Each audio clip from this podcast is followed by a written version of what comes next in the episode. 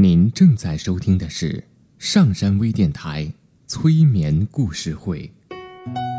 下载喜马拉雅手机应用或登录微信平台搜索“上山之声”，关注上山微电台催眠故事会 QQ 专用群：三七一六四四八五五。刘铁铮新浪微博艾特心理咨询师刘铁铮，微信平台搜索“铁铮心理”。欢迎收听今天的节目。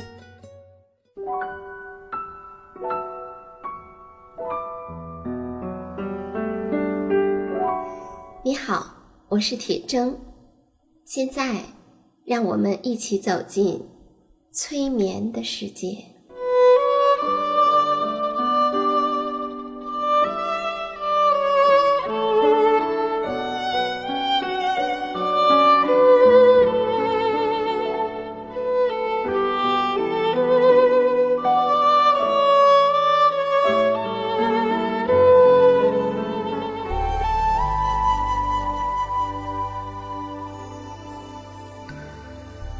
现在，请你舒服的坐着，或者躺着。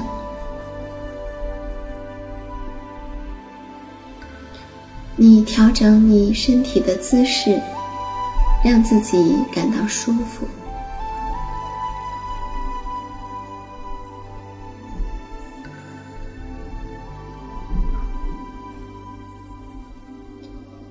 当你感到舒服的时候，你会慢慢的闭上眼睛，让自己与呼吸接触，并且关注这个奇迹。你不用刻意的去调整你呼吸的频率，你只是像一个旁观者一样去观察。去关注你的呼吸，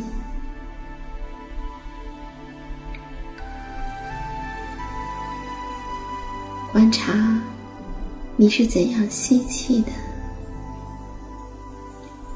又怎样呼出来。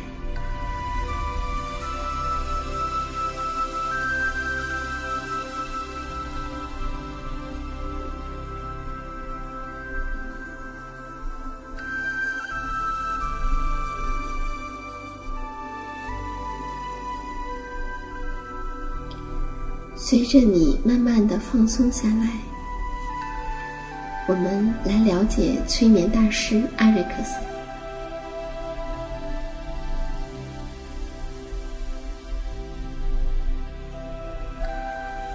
一九一九年，在美国，一个十七岁的少年得了小儿麻痹症，那是一次非常严重的感染。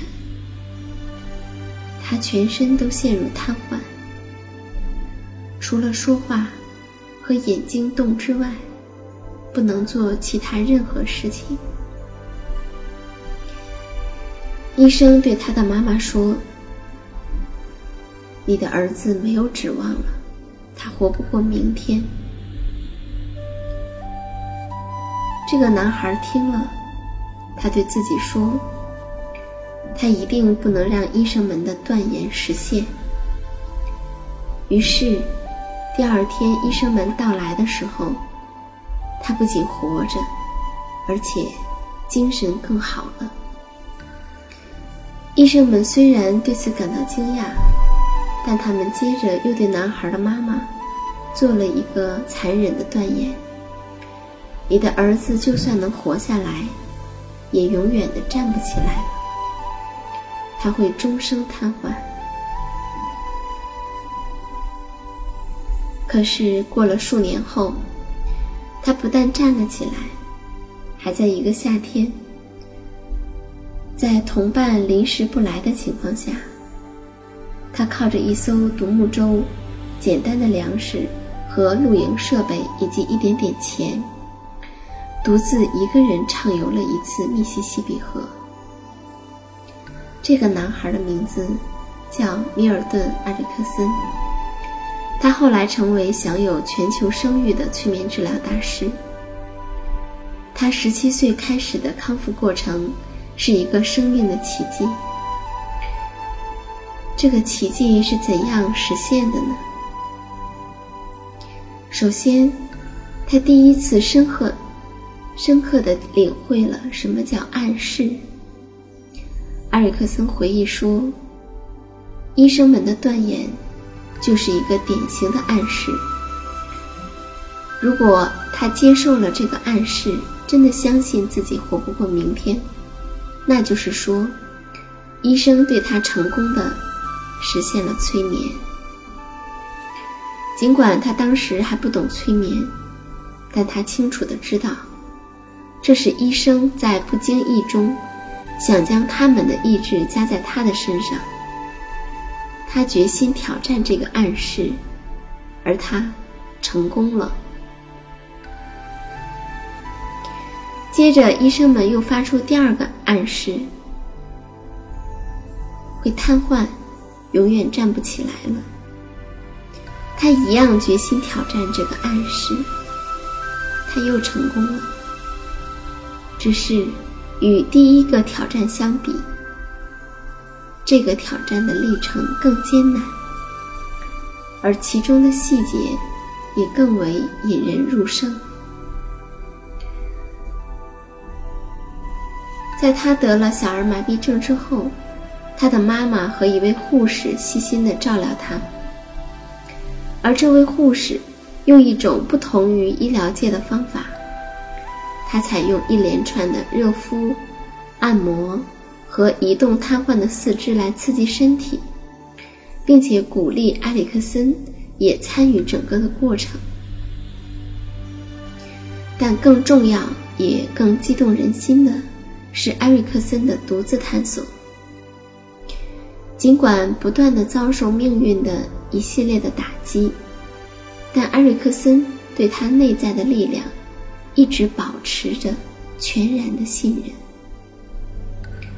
他深深的相信，意识层面的他并不知道该怎样康复，而他的潜意识会知道。于是他让他自己。的头脑和身体都放松下来，向着他的潜意识深处说：“我有一个想站起来的目标，请你帮我一个忙。”而在静静的等待中，潜意识果真给了他暗示，在全然放松的状态下，他的心中。出现了一幅画面，他儿时摘苹果的一个画面。这个画面是真实的画面，因为他儿时的确曾经这样摘过苹果。当时他非常的快乐，非常的享受。这个画面很生动，细致入微。在画面中，他的手。缓缓地伸向苹果树上的苹果。这个动作似乎被分解成了一系列的细小的动作，而他只是全然关注，又全然放松的去体验每一个细小的动作中手和身体的移动。这个摘苹果的画面。不断的在他心中影响，而他你不断的去体验每一个细小动作中手和身体移动的感受。几个星期之后，这一个画面中所牵扯到的肌肉恢复了轻度的行动能力，他们可以做画面中的动作了。接下来，他不断的重复这个动作。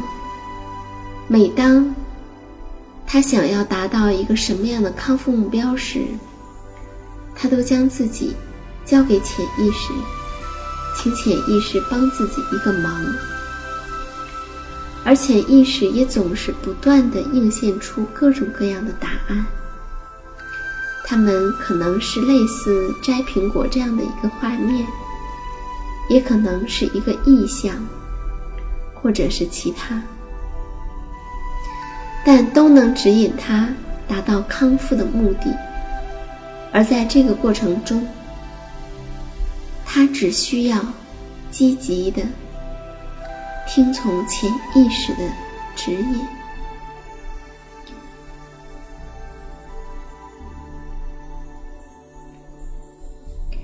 在康复的过程中，埃瑞克森深深的懂得，意识或头脑中没有答案。如果他问头脑“我该怎么办”，他是找不到答案的。但每当他问自己更深的内在的潜意识的时候，潜意识总能告诉他答案。这一整个自我康复的过程是一个深深的自我催眠的过程。这后来成为埃里克森发展自己的催眠治疗取之不尽的资源。埃里克森十七岁开始的脊髓灰质炎，也就是小儿麻痹症的故事，是一个传奇。不过，对他来说，类似这样的传奇也未免太多了一些。他患有色盲、音盲、阅读障碍。埃里克森是色盲，他的视觉只能对紫色有所感觉。他还是一个罕见的音盲，听不到音调的变化，没有办法欣赏正常人。称之为音乐的东西。他有严重的阅读障碍，到了十六岁时才发现，字典是从 A 排到 Z 的。小的时候，同学们给他起了个绰号“字典”，因为他常常是几个小时就是在看字典。同学以为他喜欢看字典。却不知道，他不过是在找一个词，因为他不知道字典的排序。每一次，他都是从第一页开始，逐个词、逐个词的去找。好像是相比正常人，他与世界沟通的许多通道都被关闭了。但是，他从来都没有抱怨过命运，并反而。因此，打开了正常人所没有的一些通道。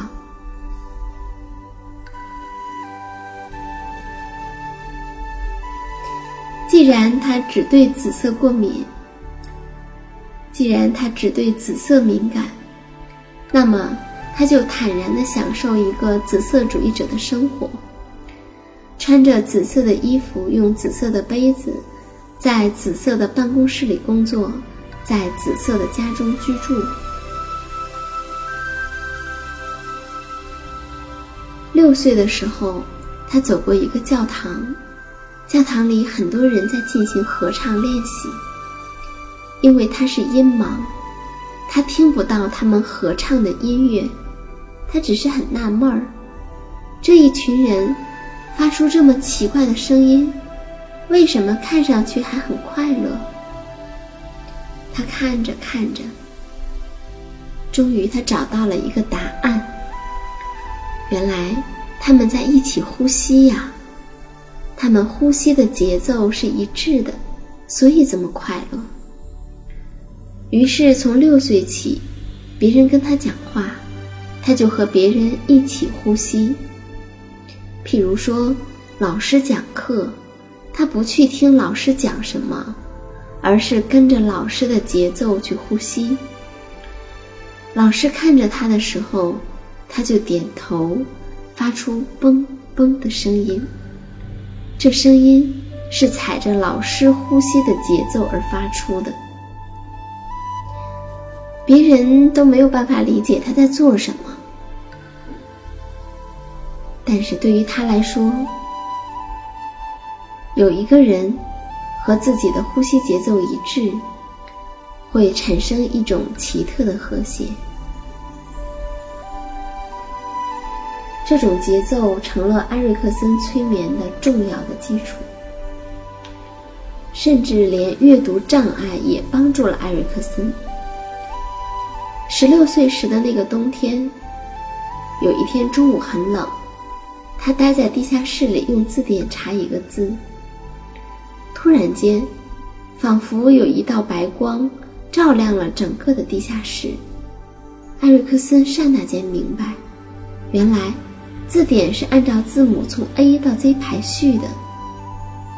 那一刻，他深深的感谢他内在的自己，把这个讯息留了那么久，才让他发现。因为这让他对英文有了更深的理解。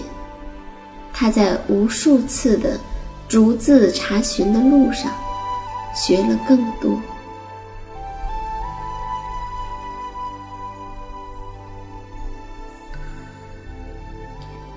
许多正常人所拥有的与世界沟通的渠道，在埃里克森那里被命运无情的关闭了。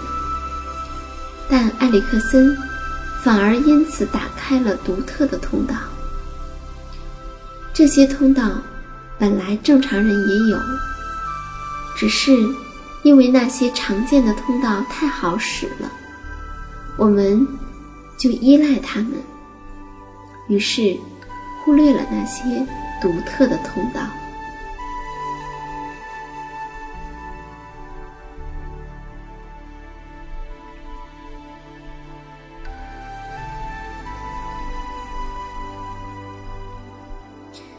而那些独特的通道，也是更为深邃、更富有价值的通道。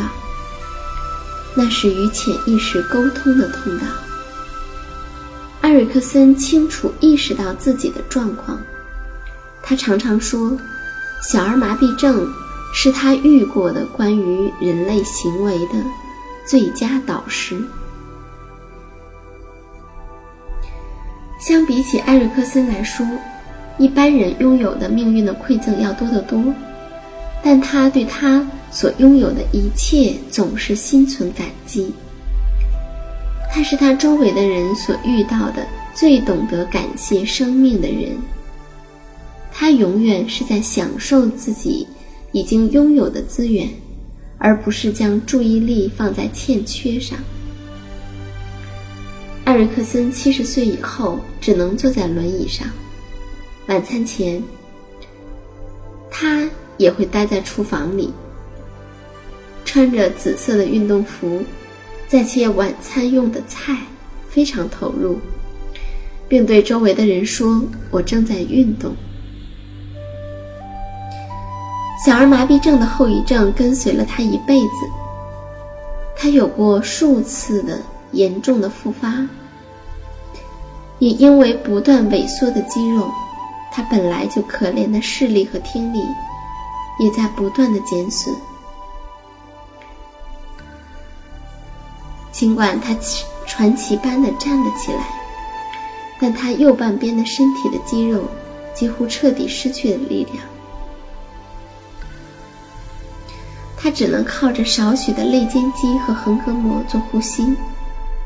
此外，他还患有痛风和轻微的肺气肿。当他七十岁的时候，早晨是身体最疼痛的时候。通常他要花上几个小时来进行自我催眠，进行疼痛管理。他要做很大的努力才能穿好衣服和刮胡子，但即便如此，他也依然保持着他的坦然。一九七四年的一天，他说：“今天凌晨四点，我觉得我可能会死掉。”中午的时候。我很高兴我还活着，我从中午一直高兴到现在。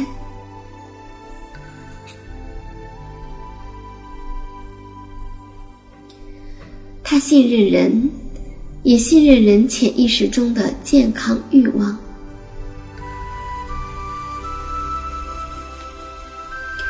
他相信人拥有可被激发的内在智慧。对于催眠，埃里克森说：“我不知道你会怎样进入催眠，我也不知道你什么时候进入催眠。我只知道，我有一个潜意识，你有一个潜意识，我们在同一个房间一起相处，所以催眠是必然的。对于即将发生的一切。”我很好奇，但到底会发生什么？我一点都不知道。这听起来很荒谬，但这很有效。人们常常处于一个寻找答案的状态，结果肌肉产生了压力，就是所谓的紧张。但是，当我们的身体放松下来的时候，当我们不去跟所谓的问题对抗的时候，我们就穿越了由肌肉所组成的身体，而进入了内在的身体。答案也会自然的从这个空间升起。我们只需要对此保持有好奇就可以了。